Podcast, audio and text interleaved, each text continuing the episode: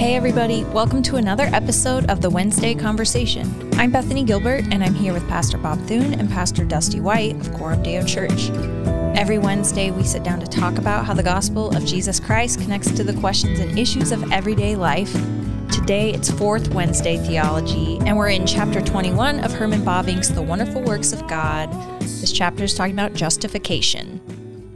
Fourth Wednesday. Fourth Wednesday theology. switch it up on It's me. Only for this month, then it's back to third Wednesday We had after to have this. a Christmas episode. That's right. Yes. We're gonna be done with this book in three months, y'all. So that's pretty exciting. That will have been a fun two-year journey. It's a good run. No Chris Ellenman today. Merry Christmas to Chris, who is vacationing somewhere in the world. In light of the two year, Apparently, we don't take vacations around here. We just just slave away on the Chris podcast. takes Chris takes quite a few. Maybe he's doing it right. I he don't know. probably is. In light of the two year run, I do like just slowly working through a theological work. Yeah, it's kind of nice. Yeah. And there's no deadline. You're just going to read a chapter every month and get through it when you get through it. And that's what we've been doing. Um, I think here we get to the heart of Chris. On uh, Chris texted me and said this is one of the best chapters in the book. This chapter on justification, and I think it's because when we get to this topic, we're really getting to the heart of the gospel. I would say it this way: one of the most crucial things Christians need to understand is the difference between justification and sanctification. Uh, how these two doctrines differ, how they work, what they mean, and what it means to base our sanctification on our justification rather than basing our justification on our sanctification. So, if these are newer words to you, if you're a, a younger theological thinker, I would encourage you to spend energy here understanding these two doctrines because they really are foundational to the gospel. And Bavinck, uh, Bavinck's stuff here is amazing. This is, I read this chapter a few days ago. Just um, spent about an hour and a half one morning just working slowly through this chapter, and it was a joy. It was fun. It's worshipful. Yeah, very worshipful. Um, and he he has a way of treating his subjects exhaustively without them feeling exhausting. You know, he does. He, he talks about a lot, but it doesn't feel like you're buried in some theological work. It's uh, very accessible. I think the sign of a good teacher or a good communicator is someone who, when they're talking about something, you think, "Oh yeah, I've always wondered that." Like you're ans- you're reading my mail, you're answering a question I've always had that I never heard a good answer to until right now. When you have that, we kind of call that sometimes the aha moment. When you have that moment in a sermon or in a when you're reading a book or learning in a classroom, when you have that aha moment, it's sort of like, oh, things, you know, it's like the Matrix, things like fall into place, and all of a sudden, you know, you're seeing everything clearly. And I think Bavinck does that in this chapter with one particular question that I think has always perplexed me in the Old Testament and that I think perplexes many people. It's come up repeatedly, Dusty, as we've preached through the Psalms in the summertime. And so I want to start there because I think actually if we can understand this, it helps us understand the whole nature of justification. And this is what I like about Bavinck is most people, if they were going to teach on justification, would start in the New Testament and start in Romans and start working out what Paul says about mm-hmm. justification. But Bavinck starts in the Old Testament, and he starts with the nature of God and God's covenant with Israel, and he starts there. And here's the uh, here's the question that if you're an intelligent and astute reader of the Bible, you've probably had this question: Why does the Bible say that certain people are righteous that we know actually aren't righteous, like Noah, where it says in Genesis chapter six verse nine, Noah was a righteous man, blameless in his generation. Or we read the same thing about Job, that there's none like Job on all the earth, an upright man who fears the Lord. You're like, well, kinda, but not exactly. Uh, you could also mention Psalms like Psalm 7. This is where, when we preach through the Psalms in the summer, occasionally you come across these Psalms like Psalm 7 that says this Judge me, O Lord, according to my righteousness and according to the integrity that is in me. Now, for those of us that have a decent reformed doctrine of sin and that believe in like actually human beings are fallen and flawed and sinful, when some writer in the Bible says, Judge me, Lord, according to my righteousness, we're like, well, um, that doesn't sound like the gospel. That's why would you say, judge me according to my righteousness? When the scriptures refer to David as a man after God's own heart, and we know, well, yeah, but he also made some serious mistakes and committed some grievous sins. And so there are all these places in the Psalms and in the Old Testament where where people cry out to God and say, "Hey, treat me according to my righteousness." Psalm 18 verse 20 is another one of those places. Uh, the Lord dealt with me according to my righteousness. According to the cleanness of my hands, he rewarded me, for I have kept the ways of the Lord and have not wickedly departed from my God. Now, gospel loving preachers, when they come to a psalm like this, just do the Jesus juke. Our friend Kyle McClellan always, always teases preachers about this. He, he helps train preachers through the Simeon Trust, and he always says, Hey, of course, you got to get to Jesus, but you can't do it by sidestepping the original author. You can't just say, well, when the psalmist wrote, uh, I have kept the ways of the Lord, it's really Jesus saying he's kept the. Well, yeah, eventually this psalm points us to Jesus, but also this is written by a, a human being living yeah. in the 8th century BC, and you can't just say, oh, it was, he was speaking only about Jesus. Which preachers do a lot a lot of that with the Old Testament. Yeah. Oh, it's just it's he easy pointed to Christ. Yeah, you find anything about righteousness in the Old Testament, just make it go to Jesus. Um, but here's what Bavinck acknowledges. He says these. Uh, he mentions. Uh, let me read you a couple quotes here. Uh, the same Old Testament, which so plainly proclaims the sinfulness and unrighteousness of the whole human race, again and again makes mention of the righteous and of the upright in heart. He mentions here Noah, Job, these Psalms that I've just mentioned. He goes on to write, but this is not the only thing which strikes us in the Old Testament. Still more surprising is the fact that these just ones, the upright of heart, or however they may be called, are not at all afraid of the righteousness of God and never once entertain the fear that they will be obliterated by his judgment. Indeed, for the godless, that righteous will prove terrible. He footnotes texts like Isaiah 59 18, which says, According to their deeds, so will he repay, wrath to his adversaries, repayment to his enemies. So he mentions, hey, for the godless, for those who are God's enemies, the Old Testament says God's judgment is going to be terrible. But, Bavinck goes on to write, the saints make this very righteousness the basis of their appeal and call upon it. This appeal of the righteous to the righteousness of God sometimes goes a step farther and takes the form, so incredible to us, of asking God to deliver them according to their righteousness. And he quotes again some of those Psalms that I just read. It is very evident from the Old Testament, therefore, Bavinck writes, that not only are there righteous persons in Israel, but also that these look for their welfare and salvation precisely to the righteousness of God. This is likely to strike us as being a little strange. I like when a guy says that. You're like, okay, yeah. I don't feel crazy. He's that like, does, I know what you're thinking. That does strike me as a little strange. For, Bavinck goes on to write, we are inclined to oppose the justice of God to his mercy. The way we tend to think of it, then, is that we are condemned by the justice of God and saved by his mercy. But the saints of the Old Testament do not make such a contrast. They immediately, sorry, they intimately relate the justice of God to his grace and mercy, his goodness and truth, his favor and faithfulness. But how is all this possible? How can people, all of whom are sinners, ever stand in the holy presence of God as justified and righteous people? How can they ever have justice on their side? how can they, according to the justice of God, be acquitted of their sins and guilt? He proposes a few answers to that question. Maybe it's because of the sacrifices. They, they were faithful in making sacrifices and offerings. He says, Nope, the saints in Israel knew very well that these in themselves could not be pleasing to the Lord. See Psalm 40, verse 9, and Psalm 51, verse 6. Is the ground of the hope of salvation among the saints of the Old Testament perhaps their old righteous, their own righteousness? This thought might for a moment come up in our minds when we observe, as in the person of Job, how strongly they are convinced of their innocence, and how often they appeal to their integrity, faithfulness, and righteousness, and how constantly they speak of their right or sentence, and finally, how the Lord Himself reckons them as being righteous.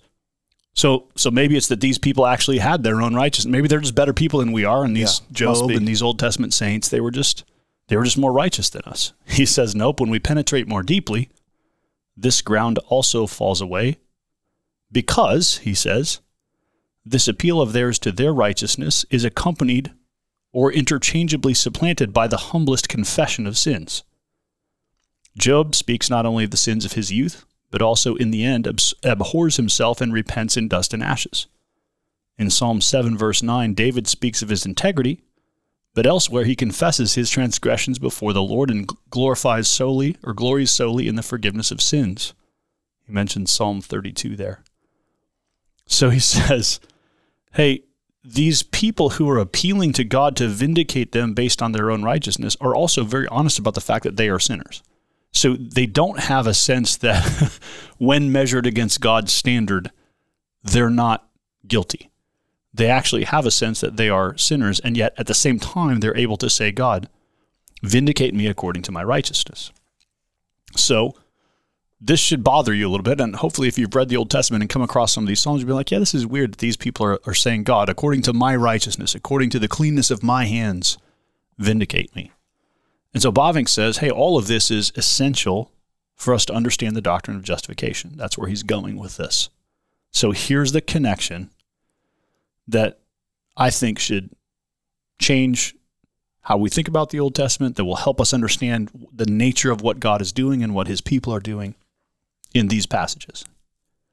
This is at the bottom of page 426, top of page 427. Here's what Bavinck writes When the saints in Israel make mention of their righteousness, it is true that they certainly also think of their upright conduct and integrity before the face of the Lord. And they even pray that the Lord who tries the hearts will search them and see whether there be any wicked way in them. But this righteousness and integrity of theirs is not intended as a moral perfection, such as that which the Pharisees of later days spoke. Rather, they are thinking of a moral integrity which has its ground and source in a religious integrity. In other words, in a righteousness of faith. That's a key phrase. We'll come back to that. This becomes apparent from the fact that the righteous are also frequently represented as being the poor, the needy, the oppressed, the faithful, the humble, the meek, and they who fear the Lord and have no other hope but Him. The earmark of these people is not that they are free of sin, but rather that in the midst of oppression and persecution, they put their trust in the Lord and seek their salvation and blessedness in Him alone. Nowhere is there any deliverance for them, but in the Lord their God alone. They look for His salvation, cling to His word, delight in His law, and expect all things only from Him. They are not a people like the later Pharisees, who in opposition to God insist on their rights and privileges but rather a people who are on God's side and who, in alliance with Him, take a position against His and their own enemies. Let me say in different words what Bavinck is saying there. He mentions these people are, are thinking of a, a moral integrity they have that is grounded in a righteousness of faith. In other words, they're not saying, God, I am perfect. Please judge me according to my perfection. What they're saying is, God, I fear you. And I know that your word says people who fear you and seek to obey you, you bless them. And so, will you look at my life and look at what's going on around me and realize that these evil people that are seeking my life deserve your judgment because they're rebellious against you? And vindicate me according to my integrity, according to my trust in you. So, Bavinck is saying that this appeal to righteousness is an appeal to God taking care of his people. Mm-hmm. That, hey, I've, I'm on the Lord's side of this thing. The Lord has enemies in the world.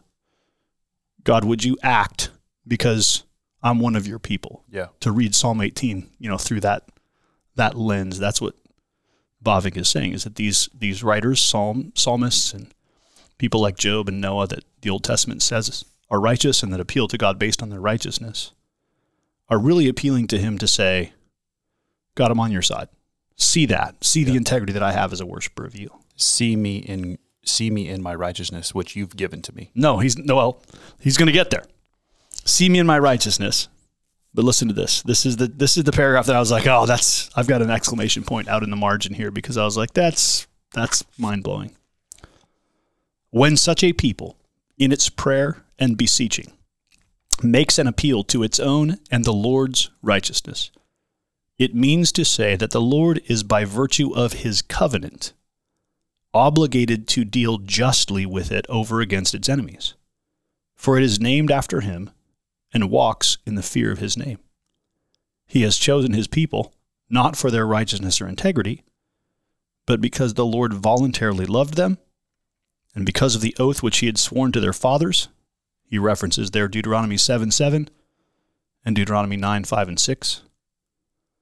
The covenant with this people is based solely upon his good pleasure.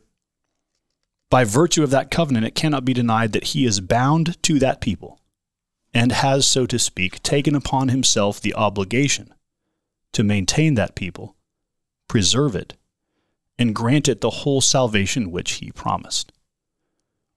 The righteousness of God, to which a saintly Israel constantly appeals in its oppression, is an appeal to that attribute according to which, by virtue of his covenant, the Lord is obligated to deliver his people from all of their enemies. Now, here's where it gets amazing. It is not so much an obligation which rests upon God because of his people, Amen. but it is an obligation which rests upon him because of himself. He is no longer free. He freely related himself to his people, and so he owes it to himself, to his own covenant and his own oath, to his own word and promise, to remain the God of his people, despite all their unrighteousness. Hence, we so frequently read that it is for the sake of God's name, of his covenant, of his glory, his honor, that he gives his people the benefits which he has promised them. Even though the people may become unfaithful and apostate, he remembers his covenant. The righteousness of God to which a pious Israel appeals does not form a contrast to his goodness and salvation, but is related to it and stands in close connection with its with his truth and faithfulness. It confines God to his own word and promise and obliges him out of sheer grace to save his people from all their oppression. What Bavinck is saying is this is all rooted in God's covenant. God, I love Yep. the, the the statement he makes here that God is no longer free because he has freely related himself to his people and so he owes it to himself to remain the God of his people. So the the the whole Old Testament operates with this background of covenant. Yeah. And when the psalmist is saying, God, vindicate me according to my righteousness, Bavinck is saying when, when these writers are appealing to their own righteousness, what they're appealing to is God, you've made a promise to save your people, and I'm one of your people, so you have to save me because you you're faithful to yourself. And so what that understanding does, as he just mentioned at the end of that paragraph, is it it changes how we tend to think about the paradigm of works and grace right? We tend to think if someone's saying, just, you know, vindicate me according to my righteousness, that what you're saying is, I've been a good person. you should honor the fact that I've been a good person. But Bavinck says, in light of covenant, what these people are really saying is, God, you made a promise to your people, and I'm one of your people, and I have tried to walk in integrity before you, and therefore you're bound by oath to yourself to be faithful to deliver your people. So would you deliver me as one of your people? The amount of security in the covenant of God is amazing. And then Bavinck just fleshes that out. Well, and I like what he's doing here is he's saying this is a righteousness of faith. That's so that's the language that Paul uses, right? In Romans when he says, you know, now apart from the law, a righteousness by faith has been made known. Um, says this this righteousness that these writers appeal to in the Old Testament is itself a righteousness of faith because they're saying, God, you have to deal with your people based on their righteousness and yours. And so they're not appealing to their moral perfection. He he contrasts between moral perfection and moral integrity, which I think is a helpful contrast. It's it's it apply it's the same way we live today, right? When you think of what it means to be a Christian, well, it means to be justified by faith in Christ, but it also means you're trying to live with moral integrity. You're trying to honor the Lord as best you can in your life. You're not going to do that perfectly. That's why we confess our sin every week as we gather as God's people. And so we're always aware of our shortcomings and sins, and we're always confessing. But also at, at the core of a, a Christian, there should be a kind of moral integrity. Just I'm I'm trying to walk faithfully with God. And that actually matters to God. That moral integrity means something because it's grounded in God's promises to his people and me leaning, leaning into that promise and saying, God, you should you should be kind to me, be gracious to me, be favorable to me, even though I'm a sinner because you've made promises to your people. Now, I've only gotten through like the first Well, nine pages of this chapter, so there's a lot more to say after that. And sometimes just just the covenant alone and the faith in the covenant and that promise is enough to sustain me Right. in certain moments. Right. Well, and I think what Bavinck does as a good biblical theologian is he's saying, look, the doctrine of justification is grounded in covenant. And so we got to understand God's faithfulness to his covenant because that's what gets us to Jesus. And that's what gets us to justification by faith as we understand it in the New Testament. But covenant is the backdrop for all of that. God has bound himself to his people. God has obligated himself to be the savior of his people. And so here's the here's the problem that gets created. Um, let me read you a text that uh, that sets up the problem. This is why this is worshipful because Bavinck's like nine or 10 chapters deep before you get to Romans 8 or the New Testament or Jesus at all. Right. So Exodus 23, verse 7 says this Keep far from a false charge and do not kill the innocent and righteous, for I will not acquit the wicked. So Bavinck wants you to ask if God says he won't acquit the wicked, then how can he justify ungodly people? This is the same question Paul asks in Romans 4, right? How is it that God can justify the ungodly? That's not fair. That's not just. Justice means people should have to bear what they deserve. They should have to answer for the, the wrong things they've done. And uh, there are just some turns of phrase in this chapter about justification that are really rich ways of phrasing it. Here's one of them on page 432. What God says of himself that he will never do, Exodus 23 7, that he nevertheless does, but he does it without jeopardizing his righteousness. This is the wonder of the gospel. He goes on to say, God, the God of justice, has in the gospel created another order of justice than that which obtained under the law. The law has become of no effect because of sin. So God has in the gospel set up another order of justice. To it, men must also subject themselves, but this order, by way of faith, grants that righteousness which they require in order to stand before the throne of God. The gospel is accordingly at one and the same time an order of justice and an order of grace. And so he's he's getting us to all the logic of Romans where where Paul says, "Hey, God is at the same time just and the justifier of the one who has faith in Christ." That's the magic, that's the beauty, that's the glory of the gospel. Um, and for the rest of the chapter, Bavinck just wants to make the point hey, this, this justification that we have in Christ is not to be separated from the person of Christ. It's not a thing you can have apart from having Jesus. Okay.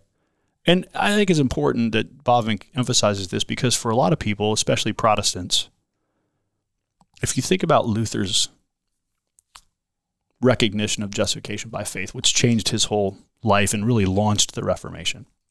The doctrine of justification has always been central to Protestant preaching of the gospel. And the danger is that our convictions about justification by faith can become bare theology, divorced from the person of Christ and from love for Christ. So I know people who are like really militant about the doctrine of justification, Yeah. but they don't seem to be very in love with Jesus. Um, Bavinck says the righteousness which justifies us is not to be separated from the person of Christ. In order to stand before the judgment of God, to be acquitted of guilt and punishment, and to share in the glory of God and eternal life, we must have Christ. Not something of him, but Christ himself. That's what Bavinck wants you to know is hey, do you know how you get justified? By having Christ himself. That's what happens. You you when you have Christ, you are justified. And Christ is the one who has um, taken your place and made justification possible. Let me read uh, one more spot. Righteousness is not something that lies outside of Christ and can be accepted apart from his person. Christ himself is our righteousness. And he is at the same time our wisdom, sanctification, and redemption. One cannot accept the one benefit of Christ without the other, for they all together lie contained in his person. Whoever accepts Christ as his righteousness by faith at the same time receives him as his sanctification, Christ cannot be accepted in parts. Whoever possesses Christ possesses him in his entirety, and he who lacks his benefits lacks his person also. That's a beautiful way of keeping Christ at the center of this doctrine and saying what we get in the gospel is the Lord Jesus himself and all that he has given us. It's also a beautiful way of going back moments ago to even the question of God's justice and God's mercy and how all that just collides right there Yes. in Christ. To your point, when we talk about justification, we tend to just get real heady and theological about it and almost too too clean cut about it. And God's mercy and his justice collide here in this paragraph on 442. There is a bunch of building out of this doctrine that we haven't done. And you need to just go read this chapter because we'd spend two hours on the podcast if we tried to build it out as well as Bavinck does. So, you know, read this chapter and strengthen your grasp of what the doctrine of justification is. But the other thing I really like about what Bavinck does is on the last two pages of this chapter, he basically gets after the existential reality of justification. He's basically saying, okay, great. So God justifies sinners by his grace through the Lord Jesus Christ. And what so what are we supposed to do with that? How is that a comfort to us? What is that supposed to do for us? And here's a powerful I, I, read this and I was like, oh, this is what Tim Keller does all the time.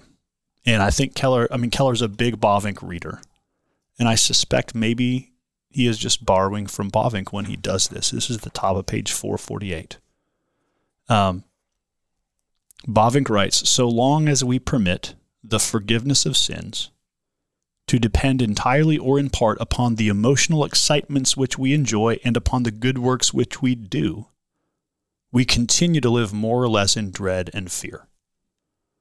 I want to I want to read that again. Yeah, that's Yeah, hear, hear what he's saying. you that's ex, that is a sentence explaining our times. Exactly. As long as we permit the forgiveness of sins to depend entirely or in part upon the emotional excitements which we enjoy and upon the good works which we do, we continue to live more or less in dread and fear. What he's saying is don't if you if the forgiveness of if your sense of being forgiven is dependent on how excited you are about Jesus or on how good of a life you're living, then you're going to live more or less in dread and fear. Even though you may truly be a Christian and truly be justified, if your sense of forgiveness is contingent on how excited am I about Jesus or worship or showing up at church or being a gospel community or how excited am I about my own soul or you know how how good is my sort of emotional relationship with God right now?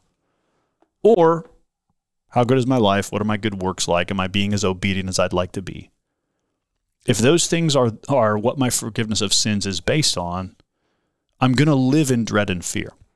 He says, "Then we are not yet children who do things prompted by love, but still slaves and servants who do it for reward." But this all changes when by faith we understand that our salvation rests exclusively in God's grace and in the righteousness of Christ. Then we leave off building up self righteousness. And we no longer trouble ourselves with working out our own salvation, for these things are fixed already in Christ Jesus. We belong to Christ, who was raised from the dead, in order that we should bring forth fruits unto God. Those are for the first time truly good works which proceed from faith and are done according to God's will and are directed to his honor. Now, he's writing here about Christians who believe and are justified. But this is what I hear Keller do frequently is to say, hey, look, you have to preach the gospel to yourself. You have to really actually come back to the heart of the fact that your sins are forgiven in Christ because that's what sets you free from a life driven by slave and fear and Yeah. is God going to reward me or punish me? And what moves you into a life that's generated by love for God, by a sense of like Christ has forgiven me and I owe I I have nothing left to pay. He's paid all my debts. And therefore, I want to obey him out of love. I'm not driven to obey him out of fear. And since I'm liberated, that just changes everything. All right, so what does it mean to have this kind of freedom? Here's an important sense. The believer is not liberated from the law in the sense that he can live according to the desires of his heart. That he, as it is nowadays put, remember he's writing this in like 1919, as it is nowadays put, that he can live out his life according to the bent and direction of his sinful nature. On the contrary, the believer is much more firmly bound to the law than was the case before. For faith does not make the law of no effect, but establishes it. He is bound to the law by gratitude. He is, however, free from its demand and its curse. And that's, if you get that, then you get the heart of justification. You get the heart of all that Paul is saying in, in Romans. The whole burden of Romans is to say, look, you are set free from the demand of the law. You're set free from the curse of the law. You're set free from the law standing over you and holding you to account. And now you're free to be a lover of the law because you love the God who gave it. And that's beauty and that's wonder. So Bavinck doesn't just want to help you understand justification doctrinally. He wants you to see when you embrace justification by faith, it brings a deep freedom and joy to your life. And it should move you more and more to do things out of love rather than out of fear. And here's the last two sentences of this chapter the believer who is justified in Christ is the freest creature in the world. At least so it ought to be, which is just a great yeah. way to end. That's absolutely true. And at least it ought to be. So he's saying you still got to apprehend this by faith. You've got to grab hold of it because it is true and, and anchor your heart in it and live your life um, through it. And it can awaken that kind of freedom and joy in you those last couple of pages, and then you turn the page to 450 and you read the lines that you just read, it just ends like a movie that's ended too soon. You know, yeah. you're just like, ah, oh, say more. Yeah, it's just very freeing. It's very worshipful. I got to the end of this chapter, which is not. You might do this more than me, um, but I don't usually get to the end of a chapter on theology and go, "Oh, I, I really want to reread this right now." I felt that you know? exact same thing. I started reading it again. It's just so it's so freeing. Yeah. It's worshipful. It's um he just has this way of pulling justification out, not in the sense of like putting the cookies on the bottom shelf, but just worshipfully explaining what it means to be a Christian, saved by saved by Christ and then just held in the covenant. Yeah. Just secure in that. And the, the beauty of being held in that. It's yeah. just liberating. Yeah we've merely scratched the surface of the good things Bavinck has to say. There are hundreds of scripture references in this chapter. Um, one of the things I love about Bavinck is when you read his writing, he's just tossing off scripture references like every other sentence, and most of them are in parentheses in the actual text. So, you know, you can just open your Bible and go, okay, where's that? Where's that? Where's that? Sometimes they're footnoted. But in this chapter particularly, he's walking you through the entire Bible, helping you understand God's covenant, the nature of what it means for God to justify people by grace through faith, what it means to be righteous and to be declared righteous in Christ. And so, uh, at the risk of just beating a dead horse, go read the chapter yourself. You'll be uh, you'll be awakened and you'll rejoice and you'll find your your your theology deepened. Uh, this is again to go back to where we started, sort of the heart of Protestant Christianity. I mean, the doctrine of justification lies very close to the center of the Reformation and it really is the thing, Dusty, as you said, that like when you understand it, you go, oh, this is why the gospel is good news. Like it just makes you makes you go back to why is the gospel good news in the first place? What what was it that just awakened me to the goodness of God? Oh yeah, it was this. It was this this good news that my sins are forgiven in Christ freely. And uh, so may your uh, I know the year is ending this week, so it'd be a great way to start the new year justified. Just with a solid grasp. Yeah. A, justified. So become a Christian if you're not. Yeah. But also uh, with it with a solid grasp of what it means to be justified. So um, hope this episode has blessed you. Thanks for um, walking through this year with us at the Wednesday conversation. We look forward to turning the corner into a new year and tackling whatever topics you want us to. And by the way, we're going to start the new year by engaging some listener feedback and talking about some things people have critiqued us on. Yeah, it's some, out there. Some emails we got from folks who were like, "Hey, you didn't do a very good job on this episode." We're gonna Yeah, bring we're gonna bring all that to you starting next Wednesday. We'll see you in the new year. The goal of this podcast is to equip our own church for discipleship and mission. So if you're a Christian or a church leader in another context, we thank you for listening in and we pray that this conversation might be helpful to you as you minister in your context. We always love to hear from listeners, so if you have thoughts, questions, or future podcast topics, send an email to podcast at cdomaha.com. Thanks for listening, and we'll see you next Wednesday for another episode of the Wednesday Conversation.